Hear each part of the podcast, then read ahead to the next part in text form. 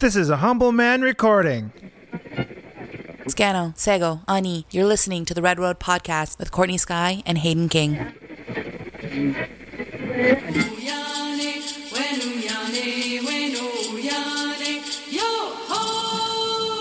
Good afternoon, Courtney. Good afternoon, Hayden. How is it today? Good, good, good. Back on the road, Mm-hmm. Red Road. back on the red road. So, we have been back to recording our podcast. We had a little bit of a break and started to record a few more episodes. I think this must be episode, I'm not sure which episode. We're, we're above 11? 10, though. This is episode 11. Impressive. I'm very impressed. I'm very proud of us. Um, yeah, keeping it going. I didn't think we would make it this far. Yeah, I mean, maybe we should tone it down on the how surprised we are that people actually listen to our podcast. Mm-hmm. It's clear that this is a thing and we're doing it, and people Yeah. are actually listening to Yeah. us. So thank you for keeping us going. Thank you for following us on Twitter. Thank you for. Um, we are also on Instagram. We have far fewer Instagram followers Yeah, uh, it's than okay. we do, but we actually do like different content too for our Instagram. So if you're an Instagrammer, please feel free to follow us on Instagram because we do stories and uh, funny jokes and all that kind of stuff on Instagram. That does not make it to Twitter. So there you go. So yes, very, uh, very fulsome endorsement and self promotion there. Mm-hmm. Um, so this podcast, we sort of alternate between you know serious and dense policy issues and uh, silly stories or bites. Um, Lighthearted. lighthearted. It's always lighthearted. Mhm. Um, Mohawks are fun people. yeah, if you say so. And uh, today we're going to come back around to talking about. Uh, I mean, I guess one of the last episodes we talked about was uh, Unistoten and the rule of law and the crown and all that sort of Mhm. stuff. And I think that was an important discussion to have. And I would actually be happy to continue that discussion Mhm. about you know where the crown gets authority to govern. And so much of that underwrites every other conversation that we have, especially when it comes to policy. You know, when we talk about any other area, that that's sort of the elephant in the room. Like, uh, wow, this is a fantastic policy, but hey, the crown has still imposed its sovereignty on us and is unilaterally developing policy and legislation. So it's almost like anything that the government produces, that we always have to keep that in mind. And I don't know, it sort of stymies any conversation about discrete policies, but that's what we're going to do today, right? Yeah. So today, the federal government, via its brand new Minister of Indigenous Services, Canada, Seamus O'Regan, O'Regan, Seamus, Reagan. Seamus or Reagan? Is it same Seamus or? Seamus, I think. Uh, okay, it's okay. We'll just Mhm. we'll re- He's not going to be in the position for very no, long. no, no. We're, it's okay to re- mispronounce his name. hmm Uh, so O'Regan announced that there is a new there's an agreement struck between the Assembly of First Nations and the federal government to uh, overhaul how primary education is funded and delivered on reserve for K to 12 students. So that was a big announcement today Yeah. uh, big announcement. And uh, we haven't really talked about education, so we thought maybe it would be a, uh, a segue into a broader conversation around education. Of course, I'm an educator. Is that what you do? Uh, Yes, yes. It is when I'm not podcasting. Courtney is a student. Little- Mm-hmm. Yeah. Little known fact. Little known fact, I am a uh, participating in the colonial education system. I'm taking some online courses because I need to do academic upgrading. So I'm doing because I was on academic probation and I need to go back to school and I'm uh, doing that process. Online courses is like the neo-colonial Yeah. education. hmm But we do have a dispute about uh, the utility of education and uh, post-secondary education. But maybe uh, before we get to that, we'll we'll talk a little bit about this this announcement and uh, funding First Nation schools on reserve, which has historically, as all of our listeners, I'm sure know, uh, been neglected.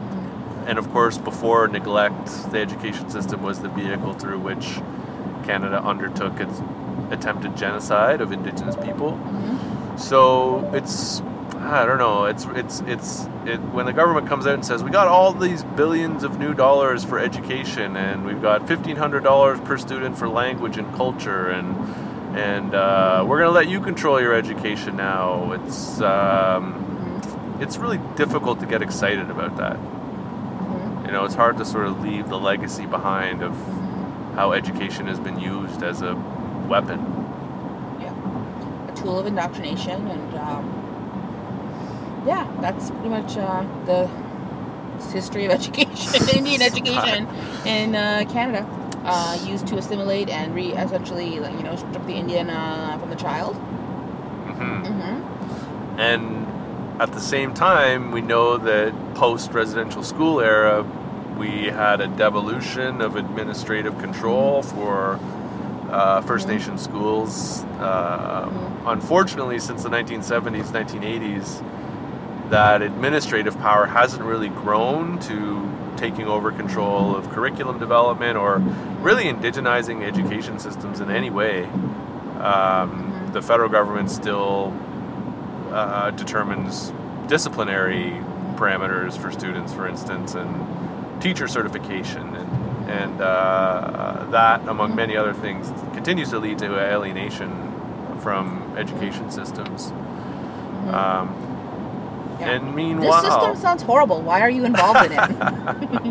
well, I'm not involved in, in primary education, no, that's true. um, but I do know, and I'm sure that you do as well, how, the, you know, our, our friends, colleagues, uh, cousins work in, in the education system. They're yeah. teachers in schools or principals, Mm-hmm. and we know that in our communities we need these resources uh, pretty desperately. So, um, moving away from the sort of proposal based discretionary funding model that currently exists is a good thing. It's Mhm. it's Yeah. it's going to be helpful, I think. But Mhm. I think this is really important because um, one of the things that I've long believed is for a long time, for communities to receive any kind of funding, it was uh, kind of imposed on them that there would have to be some kind of, um, you know, they would have to enter transfer payment agreements or what have you, and contingent upon those is incorporation. And a lot of communities didn't necessarily want to incorporate because of all the legal implications of that and there were kind of implications around control over land, use of land, using land as collateral, and all these kind of systemic barriers that kept communities from being able to access funding or receiving agreements that were tied up with jurisdiction. So, one of the things that uh, you know Trudeau has done and is this legacy of RCAP was splitting of the departments that separated jurisdiction conversations from kind of service administration which in theory I agree with. I think I don't think it's necessarily a bad idea that you divorce kind of the the service delivery component over people's needs from conversations around jurisdiction and like the actual you know legal mechanics and on how reserves are established and and how they use their land and through incorporation and all that kind of stuff. Like that to me from like that kind of like backdoor or, or back of the house kind of policy pieces is you know not necessarily a bad thing. You know, No, people should be uh, able to receive funds to, um, you know, establish clean drinking water and do all these things without having to have, you know, worry about the future jurisdiction or their control over their land. definitely, Mm-hmm. the devil is always in the details with this government in particular, and and the split of the two ministries is really a good example because I, I mean this is something that RCAP, the Royal Commission on Aboriginal Peoples, in 1996 recommended, and Mm-hmm. it does make sense on paper, but it gets muddy when the Department of Indigenous Services is responsible for education. Mm-hmm. Uh, when education in, in some treaties is a is a treaty right, Mm-hmm. so therefore should it not be the responsibility of Crown Indigenous Relations, who has responsibility for treaties?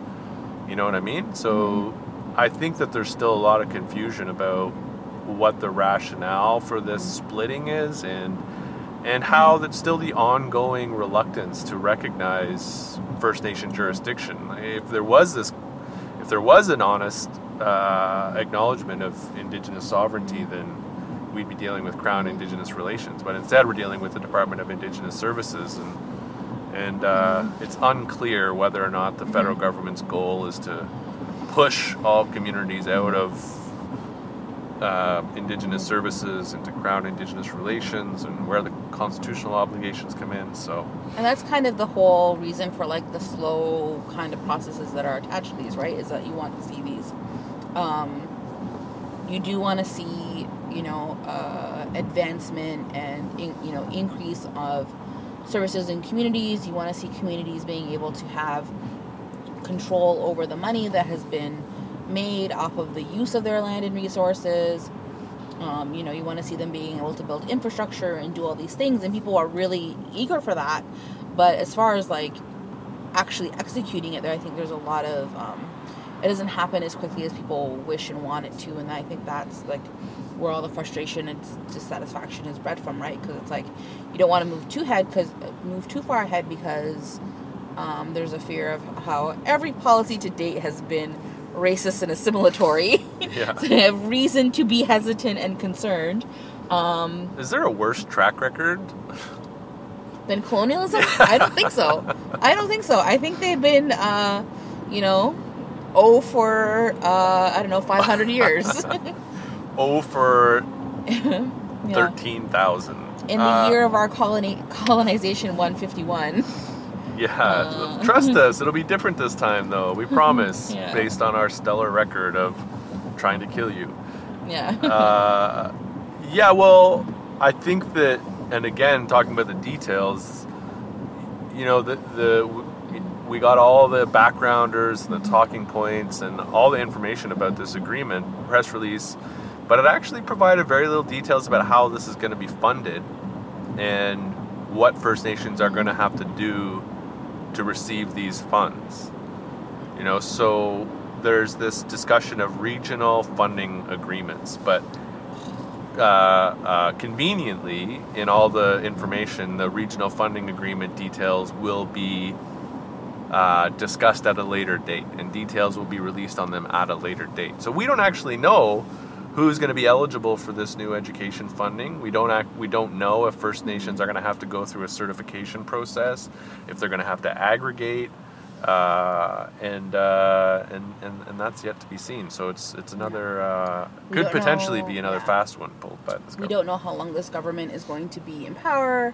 We don't know how long, you know, if the liberals are not el- reelected in November, what is the likelihood that any of these agreements will be intact moving forward?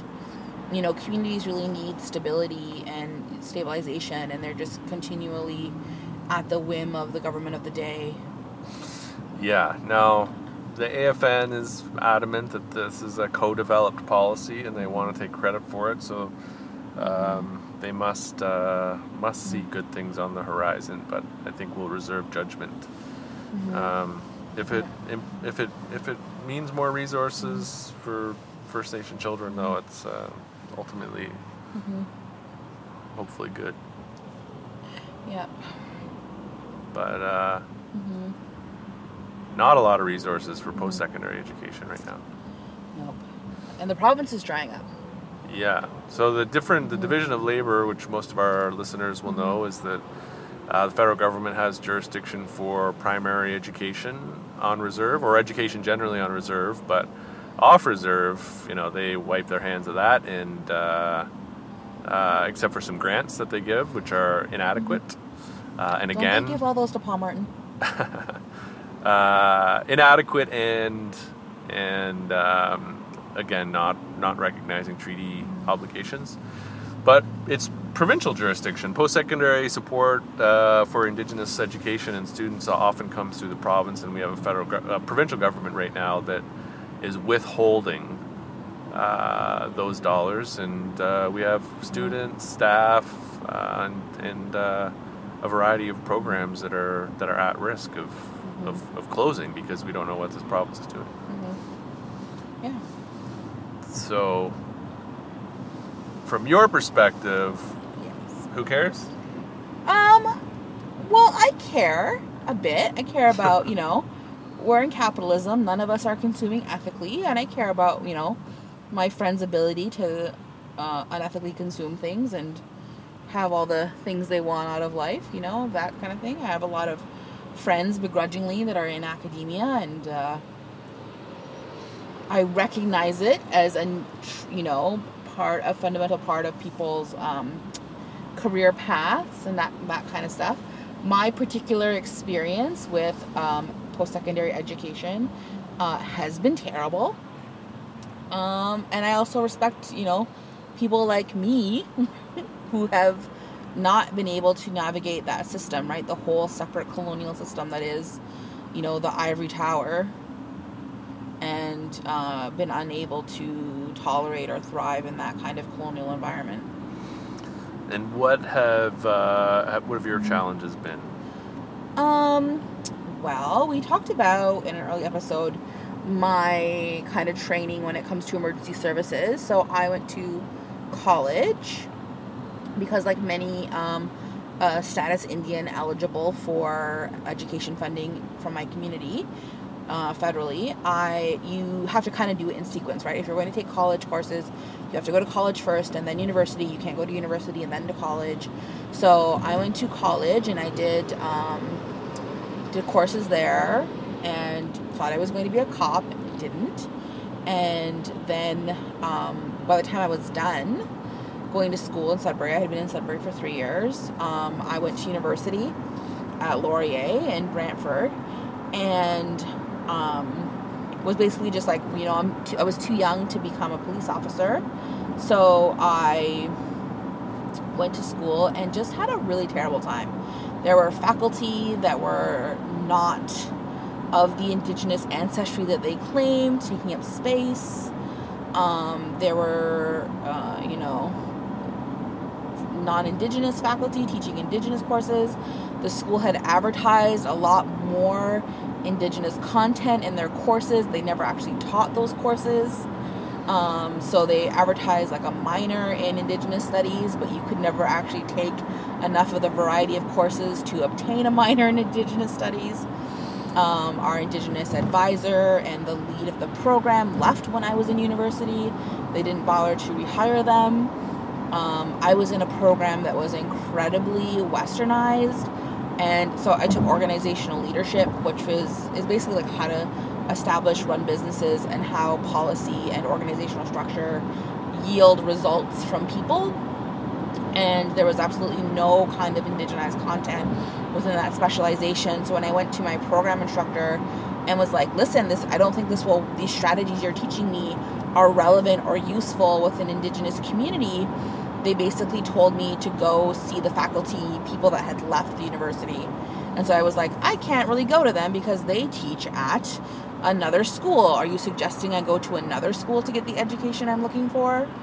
That kind Mhm, of thing. mhm. Um, I went to a university that didn't have um, specialized services. So um, at the time, I had gone from a college that had really good student services, and I had volunteered at the Women's Center.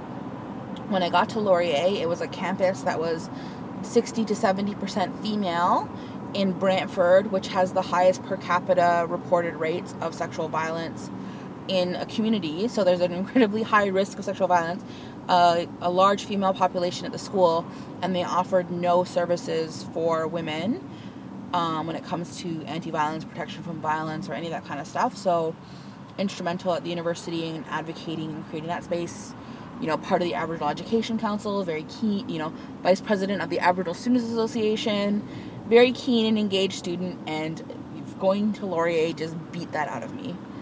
It was incredibly grueling, it was incredibly taxing. I took on so much work outside of my academic classroom to better the university environment and was not supported at all through it. Don't Which- go to Laurier. Don't go to Laurier, except for me, who is going through the process right now to, re-enroll at Laurier oh, to begrudgingly finish my degree. You just cannot escape. no. So you have provided a very long list Mhm. of uh, Mhm. concise challenges in the university or in post-secondary. I Common mean, experiences, I think that a lot common of Indigenous people experiences. have, I right? think I faced the same experience. I had the same issues. I mean, I, I, I, I did an undergraduate degree. I did a master's degree. I just completed a PhD in the spring. Um, and yeah, a lot of what you say resonates with my experience as a student. Whether it's, the racist professors, the ethnic frauds, uh, the uh, racist curriculum that infused, that was infused with and perpetuated, uh, just sort of violent uh, uh, ways of thinking and and researching and even teaching. I mean, that's all saturating the university. Uh, the disorganization and lack of support for any student services, uh, the the weak, weak indigenous faux reconciliatory curriculum that we see emerging now, uh, the unaddressed issues of sexual violence. Um, yeah, that's uh, that all all all. Yeah, yeah. yeah, it's, it's that's what there, happens. it's there, it's there. So, and I think that's a difference too. So when I was, I guess, reaching my kind of like wits end with the school, um, I also, because I was so keen and applied to everything and did all this extra work and was like, essentially uh, doing everything I could, uh, volunteer wise, I. Um, applied to be on a thing called the Youth Development Committee with the Ministry of Children and Youth Services. And I was on a youth advisory panel to the Youth Policy Framework, which was responding to the Roots of Youth Violence report for the Ministry of Children and Youth Services, and went and worked uh, in like a co-development youth policy space with the ministry and just dragged them. like, uh, really was disruptive to their process and very challenging. And um, I think I ruined probably every meeting agenda that they planned for that committee. Um, called them out on all their bullshit, and um, made one of the managers' lives there intolerable. I think, and then he offered me a job at the ministry. That's, And- uh, that's what happens. You agitate Yeah. and then you get co-opted. Yeah, exactly. So I have been co-opted and left. I le- essentially left academia. Right. I had that. I had this volunteer experience, and then, um, ha- in having that experience, gained um, the opportunity to fill in on a sick leave contract, doing as a junior policy analyst. Was a junior policy analyst for you know a few months became a full kind of like social policy analyst um, for my community. Eventually, was seconded by the ministry to work on another policy initiative, and have just like stayed in policy since then, and had the opportunity to work for some wonderful managers who took the time to work with me and teach me about pol- teach me how to do policy in a very kind and compassionate way who created space for me and safety in a way that I never experienced in academia before like I would rather I would much rather work for a good manager in government than have a good faculty person at a university it just feels much more relevant Right. it feels like you're able to affect more change and make a difference and so I've Mhm. I've just I've and I've kind of reached a plateau in my career, right? I have now six years policy experience. I need to do something else, I guess. Right, or- right, right. But no, so yeah. while you've done all of this work and this Mhm. learning Mhm. uh, in this Mm-hmm. uh, very community engaged sort of policy development, none of that was taught to you in any post secondary setting, and you've done it without the accreditation. yeah, Um, and now, unfortunately, and this is common also, Mhm. you're faced with this circumstance hmm where your your expertise isn't valued because you don't have that piece of paper. yeah. So I need to get a piece of paper. Got to get a piece of paper. As my auntie said, it's not the ivory tower and it's not academia. It is a paper farm. Just go and do sit in the class and get the paper farm. So I'm taking online courses. Yeah. Okay. And so I'm doing uh, that kind of thing. I'm, right. you know, right. writing short stories, taking an Indigenous history class. Well, maybe uh, maybe everything will turn around for you. And uh, you know, I, I, I guess I've been in education for ten years. N- not only as a student, but I I started teaching at McMaster University from a pretty young age. I mean, I started te- my teaching career when I was 26, 27, um, teaching university classes, and I didn't know what I was doing. and uh, luckily, I had really supportive colleagues, Indigenous colleagues, and mentors that really trained me. And again, I didn't learn how to be a teacher. I, by the time when I started teaching, I only had a master's degree from a conservative university that uh, hated me. I think ultimately in my work, but I didn't know how to be a teacher, and they taught me in, in very careful and thoughtful ways, and uh, planted and watered me and, and helped me grow into, I think, a, a, a good teacher.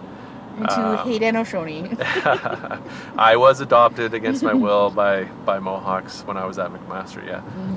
Um, so anyway, I guess I'm saying that there's that con- contrasting experience, right? I think that, and I see it among students too. Uh, I, I for, in 10 years, it's taken me 10 years to get to a place where I can work exclusively with First Nation students, but throughout those years in the courses that I have worked with Native students in largely non-Native classes, it is remarkable to see the transformation. You know, because I think that post-secondary uh, education is for many people who are less community and culturally grounded. It is the first exposure they have um, to their background and their and their their actual history and the history of settler colonialism. And you see an awakening and a, a consciousness raising, and it's really just a mm-hmm. privilege to be able to support that and and, and mm-hmm. cultivate that. And and my experiences working with Indigenous students through the past decade has really demonstrated to me mm-hmm. for all of the very gross offenses and challenges of, of the academy um, that that that that that those small miracles can happen is astonishing and and, and gives me the sort of uh, encouragement to keep going and keep making changes and and uh, and now we find ourselves in the era of reconciliation Yeah. where uh, we're grappling with this We've never had more Twitter followers than we do now. uh, grappling with this this question of well, the university says that it wants to change, but is it is it genuinely changing? And is a, is it actually changing? And is it is it all mm-hmm. superficial? Mm-hmm. Um, and while you're in the midst of it, it's it's tough to answer that question. Some days it's like this is mm-hmm. utter bullshit, and other days it's like wow, I have really amazing colleagues and really amazing students and tremendous support from a senior administration. Um, now, how to translate that into change that isn't glacial is uh, is is is, is the, the question for me. yeah. Good luck with that. I'm going to be up to my eyeballs in reconciliation and child welfare over here, trying to Yeah, policy changes. similar similar challenges. Yeah. Um, I think that's the thing too, and I think maybe like the kind of common experience is one of the things that I was fortunate to, you know, I have reached a point in my career where I have, uh, you know, been in a role as a director, as a policy director. That's ultimately like my dream job is to be a director of strategic policy, and doing that kind of work, and having the opportunity to work with young um, policy analysts and work with young people that are starting out their careers. I really, really enjoyed that part of the work of being able to to do that and offer that kind of support because I don't think, especially young women, don't get that. I really struggle to find that for myself, and I see that you see like the ideas of like mentorship and people cultivating people's skills is, is not really common in the workplace anymore. So being able to do that and sit with like you know people that were my staff and say like listen you're a junior policy analyst now you're obviously not going to do that work for the rest of your life where do you see yourself and how do you see yourself growing and transitioning and what skills do you need to build to become a more effective advocate in pol- uh, policy sphere? But um, how do you build a career right that's going to be sustaining and and how are you through work able to get the things you want out of life right stability and you know get what you can before global warming kills us all? Well, you're not going to find that answer in the academy, but there's an interesting contrast there because I think what policy does or tries to do, and I don't know how effective it is, but it tries to take these complex ideas and and and theories and frameworks and translate them into accessible ways that can be deployed and interpreted uh, by anybody. Um, like I said, I'm not sure how effective it is in every case, but that's different from the academy often. And Indigenous academics really fail at this, I think, uh, a lot of the time as well, it, in being accessible, in, in translating complex ideas, and, and translating the the languages that we're required to to learn in the academy that are mm-hmm. so opaque and and uh, and inaccessible, we get wrapped up. And not, there's nothing wrong with being a philosopher. There's nothing wrong with you know thinking in very complex ideas and uh, wading into ontological and epistemological epistemological debates and going toe to toe with the Western philosophers or theorists or whatever. But at the same time, I think that there is an important question there about how relevant that is for communities, um, and uh, and and how much work Indigenous academics are are doing to actually translate these issues and, and support communities. I think that I think that's one of the challenges that I continue to, to confront in the academy. How how overwhelmingly inaccessible it can be. Mm-hmm. Yeah, it really, um, and that's the thing that frustrates me too about some of the work that you see coming out of uh, different, you know, from different academics. It's saying like, you know, people. I really believe that people that occupy these positions of authority or positions of power, or you know, our policy analysts, our lawyers, are making their careers off of creating change for indigenous communities or marketing themselves as being change makers, right? You are occupy a position of power and authority. You're making your living off of the hardships that uh, people in our community face. Right. Your economic stability comes from that, and you see a lot of people that are just very superficially trying to make change in that area without kind of an authentic or transparent or accountable way of conducting themselves in their business in a way that's actually true to the experience of communities, right? And I think mm-hmm. that any of the work that you do, especially for me as a policy analyst, because it's so entrenched in colonialism and colonial structures, that I feel like I should always be able to go to communities and say, here's what I'm working on, here's what I'm doing, here's how I've worked to amplify your perspectives, and I put myself and my views secondary to what people in communities have said in Right. service of children, especially, has been a, a big part of my career because if there's nothing to be gained and no community is going to be liberated by me imposing my ideas onto them. Right. and there are so many people that are doing that and academia i feel like really incentivizes people to do that right? That it's your name it's your book it's your publishing it's your paper it's your name on this. And in policy a lot of the times you don't put your name on your work. It belongs to an organization or it belongs to a community. And that to me always just felt more authentic and more real. Yeah, I, you know, I think that along with the inaccessibility is the, a further distancing from communities. Uh, you're right. You're absolutely right that academia creates a space where you can, you know, talk at length about how community engaged you are. But the fact is that academia cultivates individuality and and um, and I, I see in many cases, not all cases, there are really good academics with really rigorous methodologies that are accountable to com- to communities, but uh, often you, you do really see a lack of, of community connection. And what happens is academics start referring to themselves as a community. So, you know, I become accountable to my community of like-minded, inaccessible, d- estranged from community academics. You know, there's a completely fabricated uh, community there, but because we're indigenous, we we give ourselves the license to um, create that accountability structure, which is basically uh, uh, a, a, a backdoor out of obligations that I think indigenous academics should have. Yeah. And it's I think it's kind of the tension too that exists between like policymakers and academics, right? Because academics will say that policymakers are so disjointed or disconnected from communities, but I know academics that would levy those critiques against me and my work that are not Yes, comfortable walking yes. into the same spaces that I've walked into and not comfortable having the same difficult conversations that I've had with communities, right? Like you actually have to go into those spaces. I know so many academics who would never go and go to, um, you know, homeless shelters or go and talk with kids in care or talk with communities and talk about having really tangibly changing how you deliver services, like especially my Yeah. work with the youth, right? Talking with young people, youth in secure custody, around how the system that you work with is unaccountable to them, and then having to carry that back and do something with it that's actually going to make a difference. Right. so that it's not just you know a strategic policy lens that's changing philosophically things you know 10 15 years out that you actually do the work that alleviates the hardships on people that are around today and that they mm-hmm. see a difference mm-hmm. in what they're receiving. Yeah, and and um, you know a lot of the work mm-hmm. that we're trying to do at Yellowhead anyway, the shameless plug here, is is is toppling that structure, and you know we're working on programming for inc- incarcerated Indigenous folks, and most of the presentations that we do is going into communities, First Nations, uh, and and doing presentations, and everything that we do really.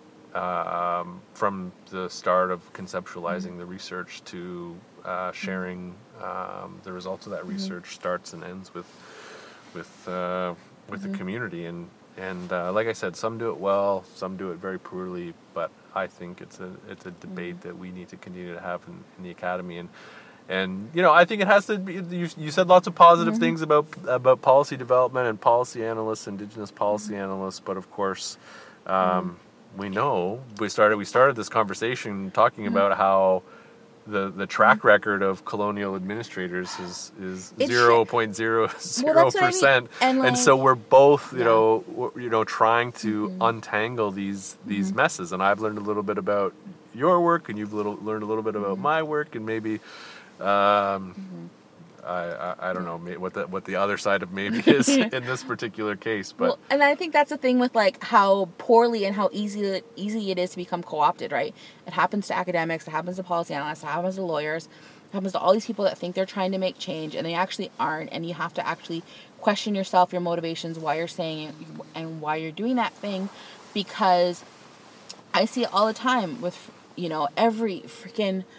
I get so frustrated, and anyone who follows me on Twitter knows anytime AFN sends out a statement, I'm the first one to yell at them and say like their language, the way that they talk about issues, it's it's so fluffy policy BS that it's not actually saying anything substantive, right? It's mm-hmm. so easy to do that, to use like weasel words, to make it seem like you're doing something when you're not, and Right. people that become attuned to, you know, what those how that talk is and what the speak is and how that happens, it's just so frustrating to see it because there's been kind of like an unprecedented opportunity for the advancement of rights. And I feel like sometimes there's organizations that co opt and squander it, take up space, take TPAs or take funding agreements, and don't actually do the work they need to connect to communities to figure out how do you, how are you led by people in communities to do to create change. like child welfare agencies. Well, Uh, well, listen, I think listen, we do another at- episode of child okay, okay, welfare. okay. We're at the end of the red road here today, but we're, we've been sitting outside of your house for a minute. so the you know people might be listening to this podcast and thinking to themselves like this is just critical it's just critique critique critique but i think for people in positions of privilege like you and i it's important to keep the focus on on those obligations and the and the and the and the uh, failures of, of the systems in which we, we find ourselves. And um, so I'm I'm con- quite happy to to to shine a light on these in my own beh- behavior and practices as well. So maybe we'll continue this conversation um, When I get back from vacation, when you get back from vacation. So have fun taking the bus. uh, it's so cold I out. will. It's such a far will walk enjoy, for you. I, I will enjoy taking the bus. You I'll should. lounge and Maybe you'll nice, appreciate this comfy podcast car uh, a little bit more when I'm back in a month. All right. Well, I guess that means there's another little hiatus for Mm-hmm. our listeners. Um, but stay tuned. We'll be back. We'll always be back. The Red Road never ends.